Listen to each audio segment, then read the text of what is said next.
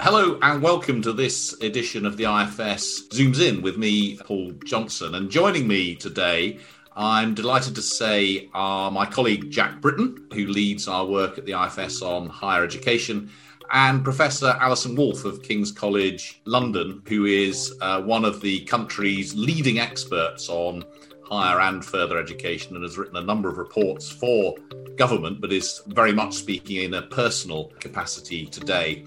And the question we're asking ourselves today is Are there too many young people going into higher education as we are reaching, or on some measures have indeed reached, Tony Blair's ambition to get half of young people going into higher education?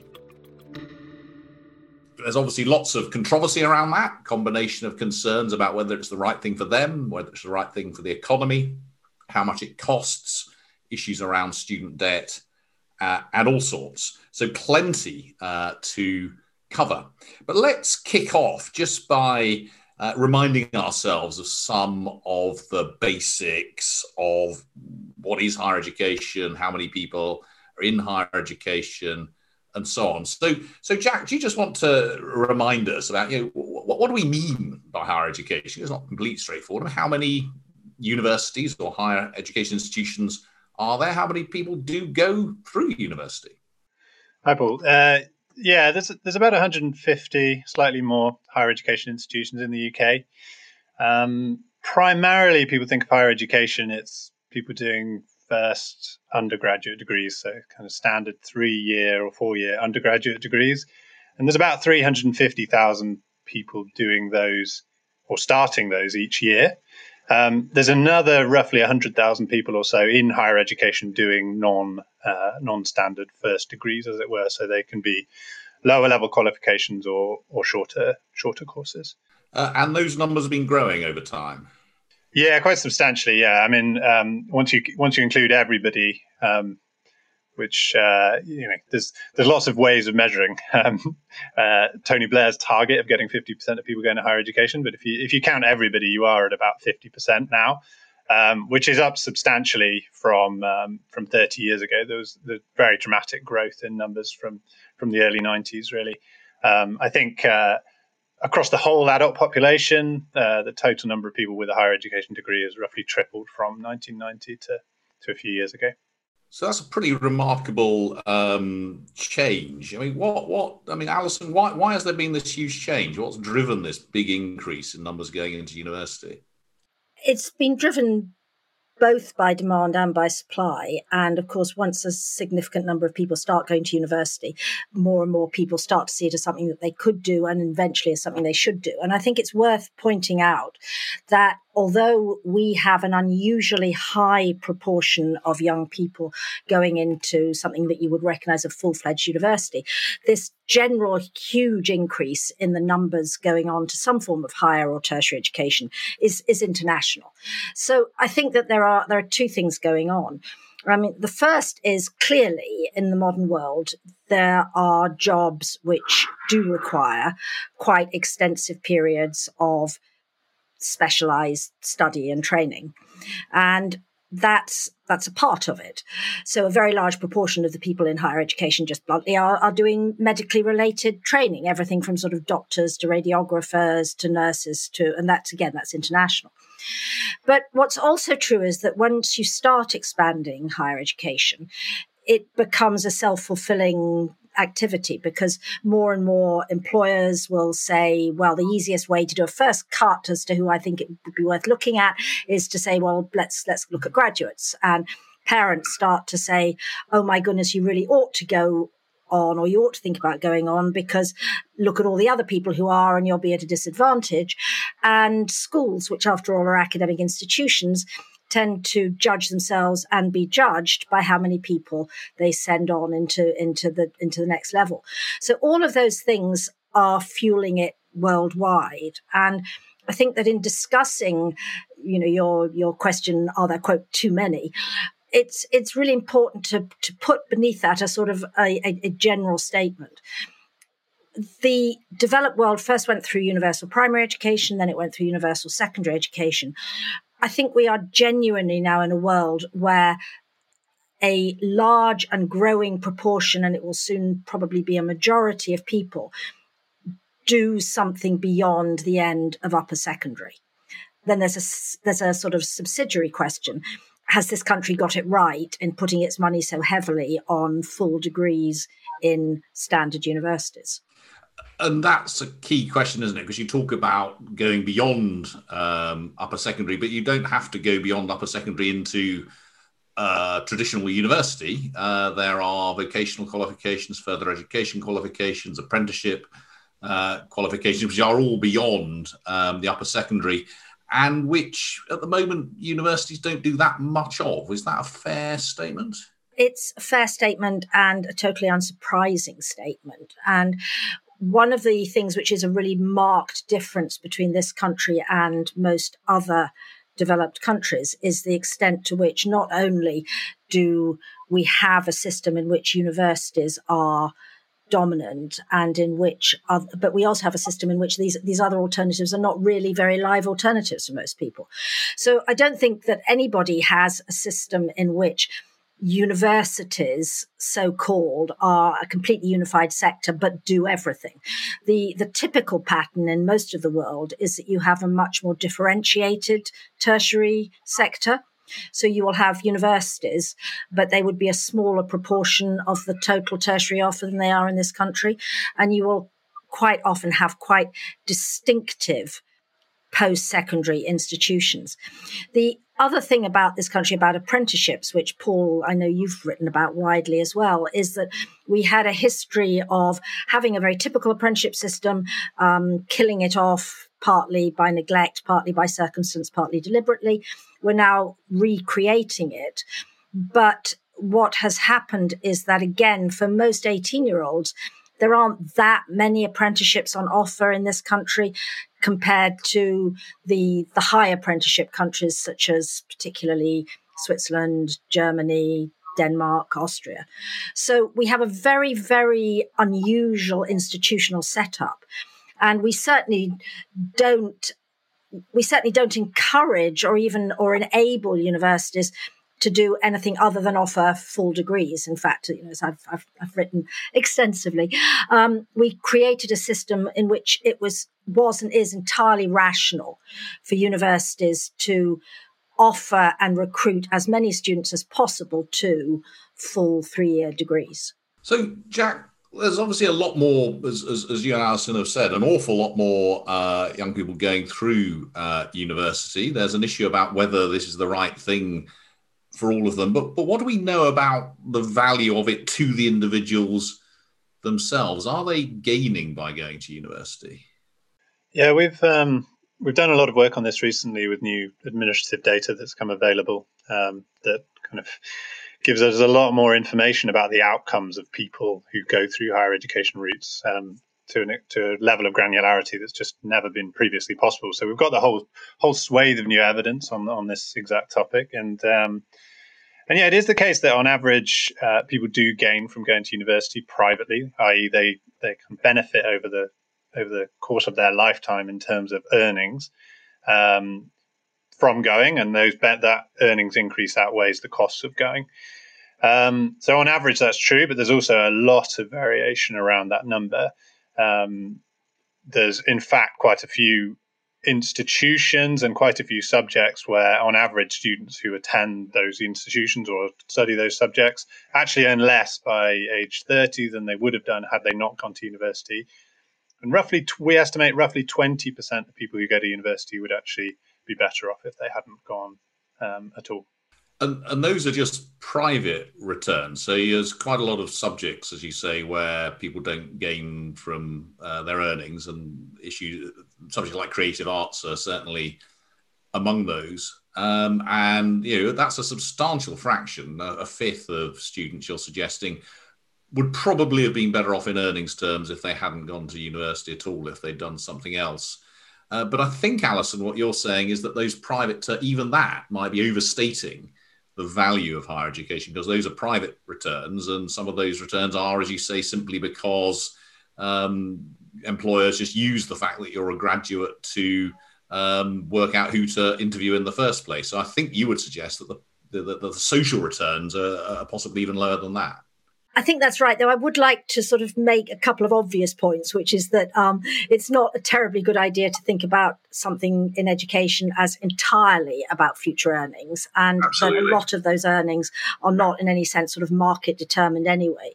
Um, but having said that, um, I'll also make the obvious point that yes, there's a, a lot of public money going into this, and there are other things where you think it might be a, a a better use. So you do have to ask this sort of quite hard question, not just assume that, that any expenditure on education is automatically the best possible thing that you could do with it.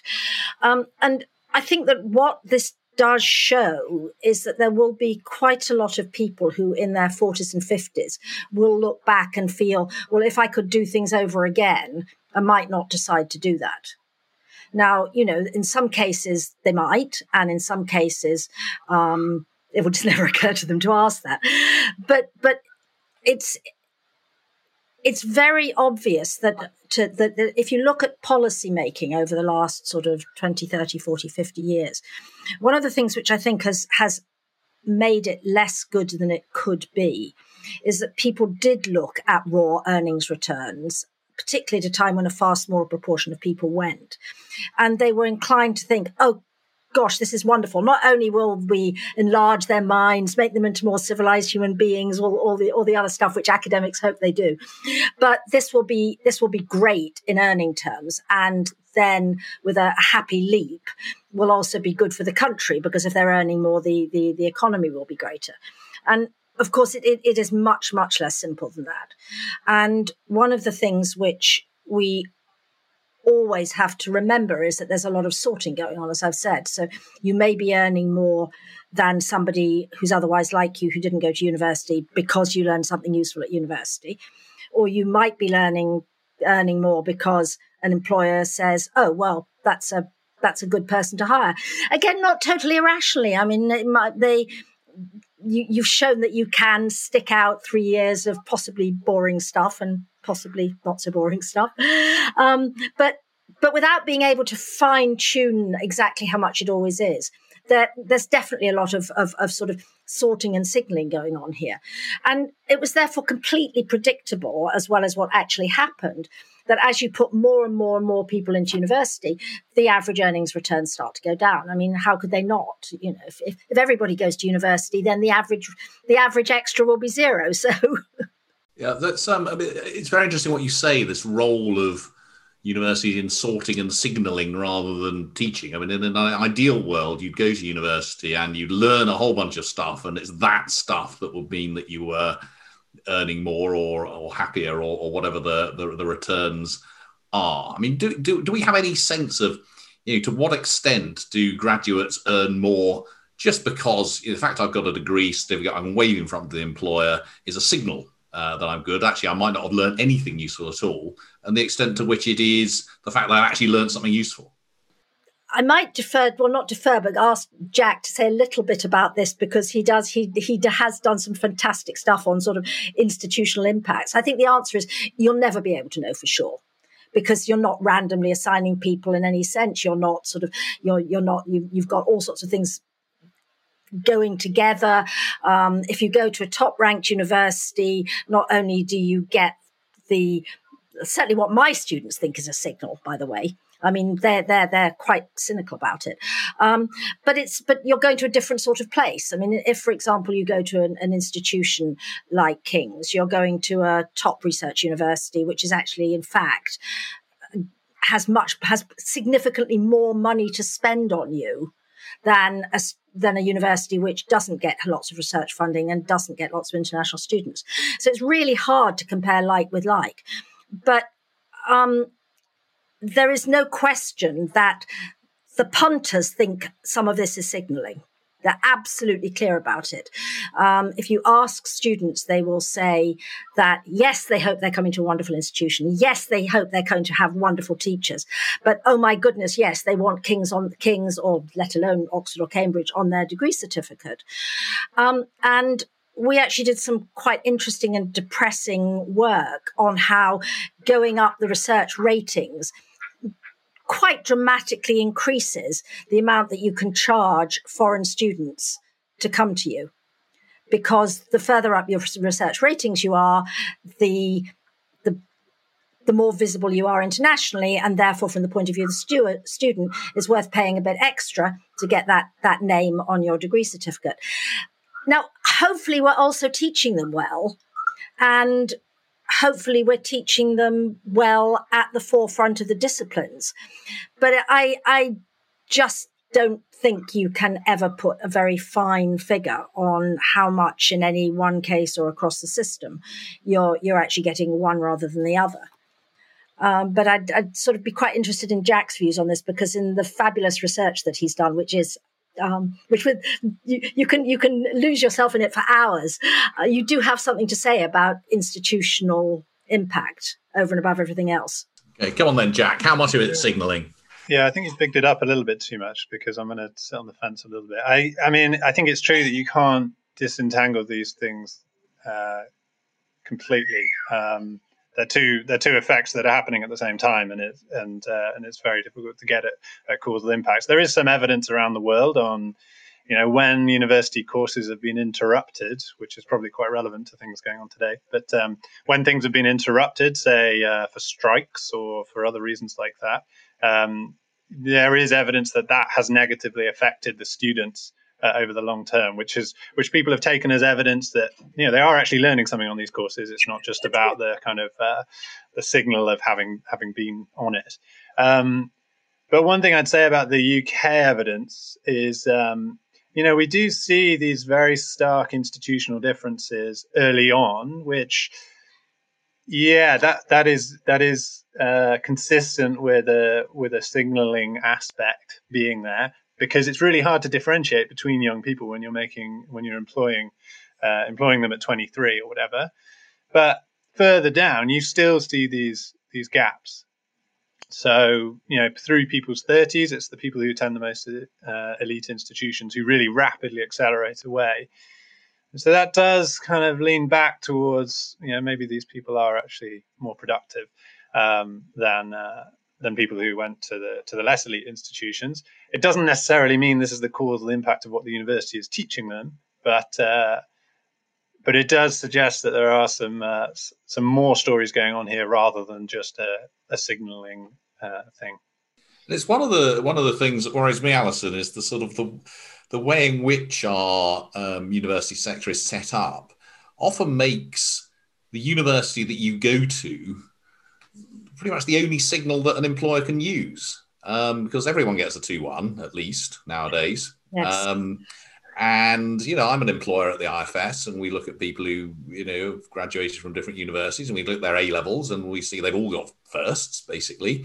So I'm afraid we do take a first from some universities more seriously than a first from others. And that maybe just signaling, or maybe that they're being taught more. I don't know. Um, and given the size of the IFS, you can't ever actually find out definitively, especially since you guys believe in data and sample sizes. we're a bit too small for that, I'm afraid. Um, but actually, picking up on your first point, I actually think it's very worrying. I think the thing that bothers me most about the way this country is set up, and this goes back to what I was saying earlier, is that we only we have a single prestige system and it's it's about which university you went to and that i think is quite extreme. It's not unique, but it's quite extreme. Um, if you look at some other in some other countries, and if you look historically too, actually, I'm not saying that it that the, the the very top won't be a top university. I mean, most countries have some highly elite institutions or fairly elite institutions, but they they do also have if you like, alternative hierarchies, alternative status systems. And I actually think that that's, that's, that's really important.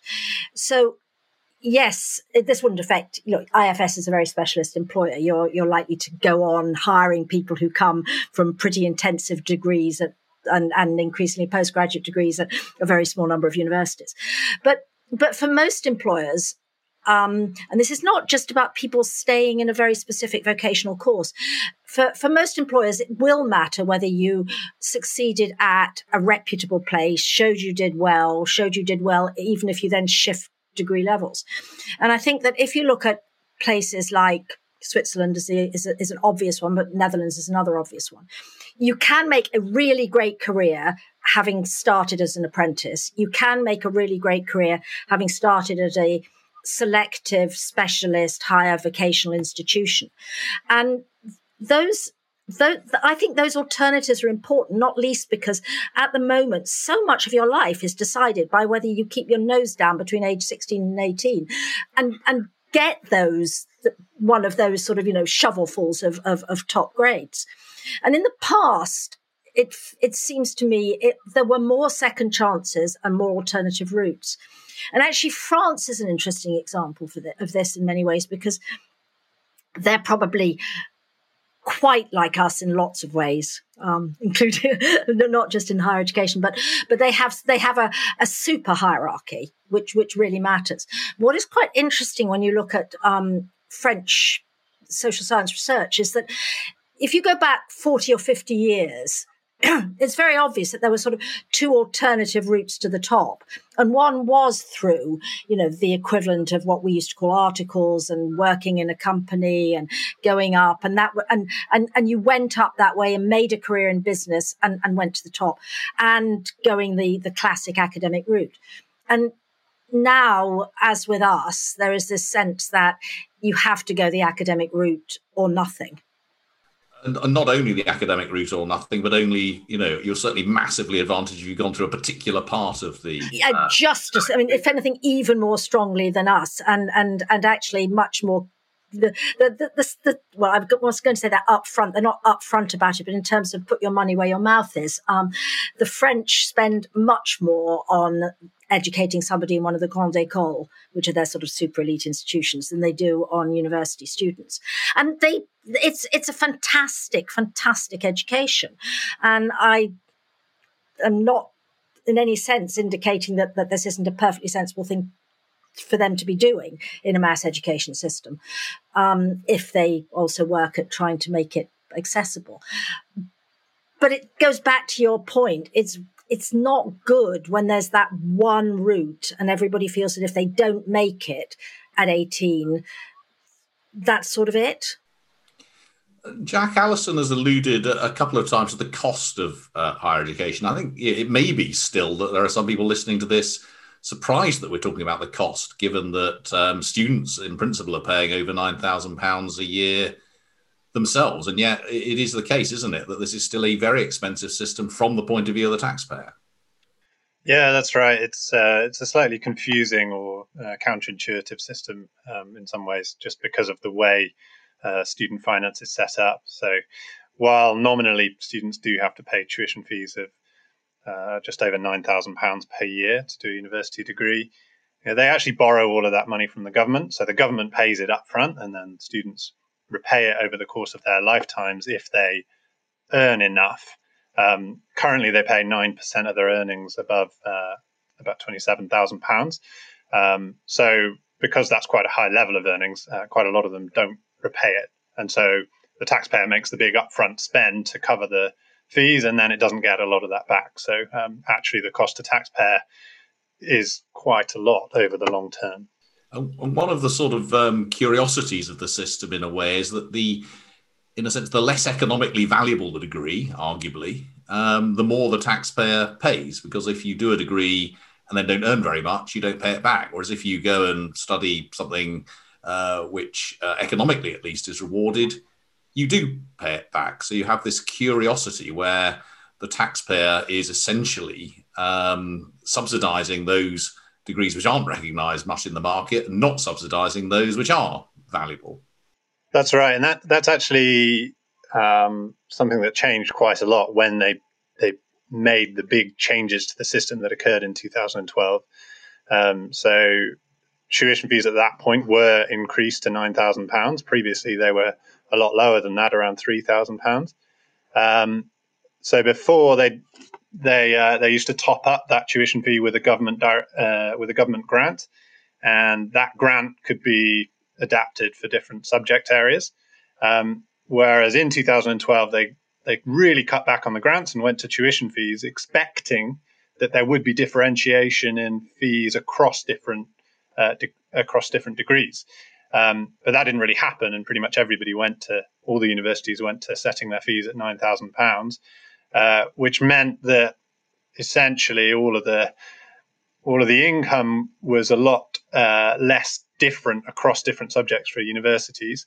Um, and yeah, it was uh, it was taxpayers having to make up the shortfall in the lower earning subjects uh, as a result. So yeah, it's kind of a an odd um, byproduct of uh, of those reforms that that isn't very obvious, I think. And uh, and yeah, it comes out really because we expected, or the government expected, that fees would be quite different after the reforms um, but actually they're not. Alison uh, is, is, nodding vigorously at uh, everything. Uh, yes, I mean the government expected there to be price competition. I have to say I can't imagine why they did. there wasn't at the lower fee level before, and it's completely irrational to to to to go in with less money, given that we have got a and rightly a very generous what they call income contingent loan scheme, because what all you're doing, if suppose you're offering a, a history degree for six thousand as opposed to a history degree for nine 5,000. I mean, what you're saying to the student is, um, we're going to spend less on you and we're probably not a very good institution otherwise we'd be asking for we'd be asking nine. And it took a very short time for everybody to therefore start charging the maximum. And as i said we we we quite i think quite i mean i, I would like to say quite rightly have an income contingent system. And and actually in that sense i think we have one of of, of those countries that charge high fees, I think we have one of the the best systems for ensuring that people from less affluent families on people who might be very risk averse aren't put off studying by the nightmare of huge interest and, and loan repayments. But it does, as Jack says, have this this this this knock on effect when you first of all say that the fee can be the same for everything, and you also um, cease controlling the number of people who are going into different um, areas. And, and I think this is the really crucial thing, you basically cut back the direct subsidy. Then, then you do get a very peculiar situation, which is what we've got at the moment. And it's why inevitably within universities you get sort of cross subsidies and, and then that leads to people saying it's outrageous that somebody in an English department is paying more than is spent on them, and so on and so on. Um, and I, I think people don't realize either how much money the taxpayer still contributes because people who don't make a lot of money in the end get the loan written off.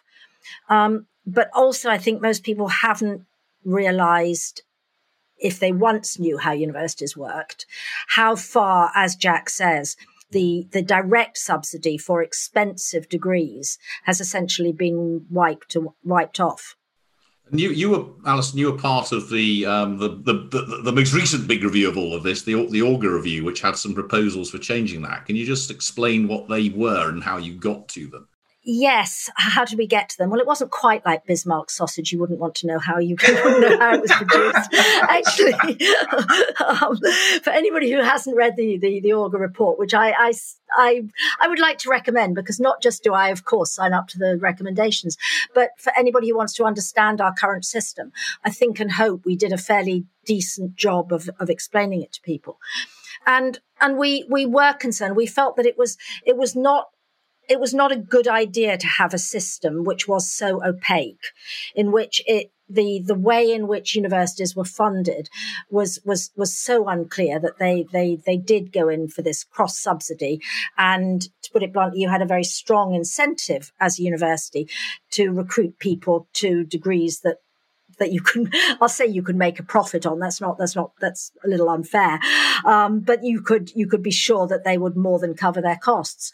And we therefore thought that it would be better to go back to something that was more like the system before the, before the nine two, the 9,000 fees were, were introduced in which there was more of an open and overt balance between what the, the, the, the fee was and the fact that with expensive and important degrees, the, the government put much more teaching grant in that. So, so that was what we what what the the Augar review recommended. And of course, the headline was, you know, August Augar recommends a cut in fees. Well, what what it recommended was two things which were which were joined at the hip: cutting the headline fee um, which was the amount that the student loan company would pay the universities on behalf of the student, but also increasing commensurately the amount of direct funding that went in. And uh, it's um, I mean, it was also the case, uh, of course, that that was a review not just of higher education, but of um, uh, further and post compulsory education in general. I'm on at least two occasions I really had to tell the BBC off when they interviewed me and uh, about this and said it was the Augar Review of Higher Education. I thought, no, it wasn't. And this, of course, is all part of the um, uh, the national obsession with higher education and the failure to uh, take account it, of absolutely every, everything else. But I mean, moving on to that, I mean, what you know, what what what were your recommendations there? What are your recommendations now for? moving us a bit away, a, a, a bit more towards um, a world in which people see you know, higher level vocational qualifications uh, and such qualifications are provided as an alternative because in, in the end that's what we really need if we think we are getting something wrong with higher education paul as you know my number i mean my, the the number one recommendation of the augar review has been parts has been sort of accepted. Um, and I still think it was an absolutely critical one. And this is where I have to say, you know, I, I have advised the government on this. So um, that doesn't mean that it was because of me. Um, things move slowly and, and, and incomprehensibly always inside government. But um, the number one recommendation inside in, in the Augar review was one which I think has been probably promoted by pretty much every think tank in London by now. So it wasn't exactly a brand new idea. But it was that what you really needed to do was to make finance available to the individual in a much more flexible way. So they had an incentive to think about it in terms of lifetime spending. So um, it's what we, we called a, a lifetime loan entitlement. And that's something which the government has now signed up to. Um, and I want to explain why I think it's so critical to improving other forms of higher education because what it says to someone is we will give you support. It's going to be very flexible how you use it. You'll have this pot. So it is worth your while thinking really hard when you're 18 whether you actually want to use it all up now or whether you might actually want to use some of it now some of it later wait for a while. At the moment it's not just that the universities offer you know, three year degrees because it's financially in their interest. It's actually quite hard for them to offer anything else. And if you are an individual, it's very hard for you to get money for anything else, actually. I mean, the, the whole system is set up such a way you can easily get a three year full time loan but you can't sort of do do something and then retrain at something that the government calls the same level and so on. So I think two things have happened. I think first of all, we have, as I said, moved into this sort of all tertiary world. Um, but the second thing which I think has happened is that people have actually become more and more aware of what Jack has been describing, which is that for a lot of people, a university degree is not just not good earnings, but but is not something which they feel hugely positive about for themselves or for their for their children. You know, three years of getting drunk when you don't have any money anyway, and you've got a large maintenance loan. I mean, it doesn't feel like that much and and one of the most dramatic things that I've I've seen actually is a shift in public opinion. Um, away from everybody wanting their child to go to university to thinking that actually with the caveat if anything decent was available it would make a lot more sense to go for apprenticeships higher vocational education retraining later so the thing that that you know, as I said, it was our number one recommendation because we felt that unless you shifted the underlying financial structures, you were never going to shift the, the motives, the incentives, the way that institutions behaved. So that was my number one wish post Augar was that they, the, the government would adopt the number one Augar recommendation. And obviously, you know, it's a long way to actually implementing it. But I, I, I continue to believe that it's completely fundamental given the way that this country's system is set up, to, to shifting the current pattern, which basically says to everyone, go to university when you're 18 go to university when you're 18 and, and that is still strong. I mean during the pandemic the, the the proportion of the cohort applying has gone up again. Which often happens doesn't it in uh, difficult times that uh, people mark time uh, or decide to go to education uh, to achieve that. I mean, Jack, what do we know about the extent to which there are people who have gone into higher education who then end up in jobs that just don't need it? I mean, that's one of the problems, isn't it? That we have what some people refer to as overeducation.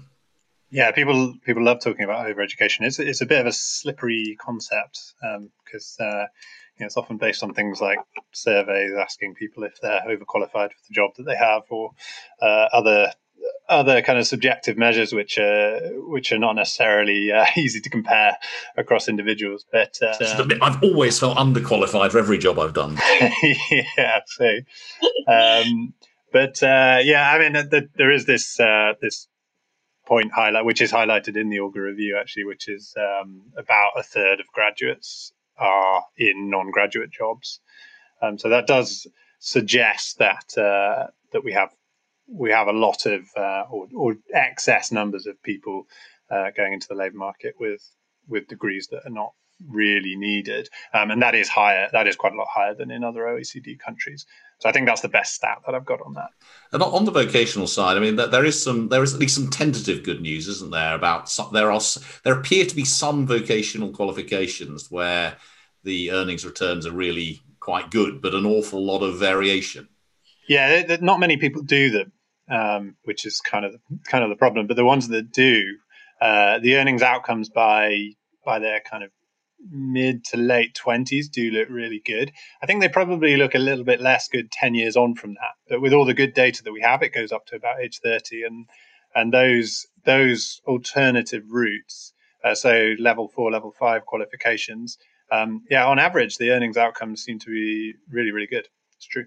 And, and yeah, the other thing I think, which picks up on what you said earlier, Paul, is that the evidence on on on apprenticeships is all is also you know, very good as long as you sort of define clearly what you mean and it's not one of the, the appalling things that used to be called apprenticeships at various points in recent government history.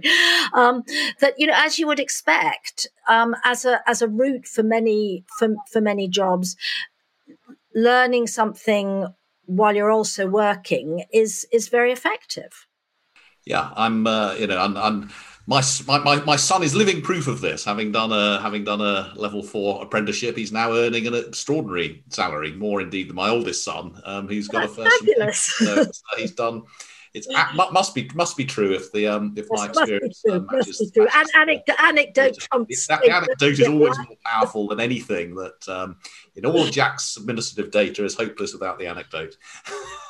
yeah, I, I, do think a, an important point about about these kind of kinds of qualifications is that you know they obviously can work out really well. I just I, I think a big factor that uh, makes people cautious about taking them is just is the risk associated with it. And um, you know the the university route is so well established. It kind of goes back to what alison was saying at the beginning. It's so well established that people can have faith that in 10 15 20 years time that that is still going to be recognized.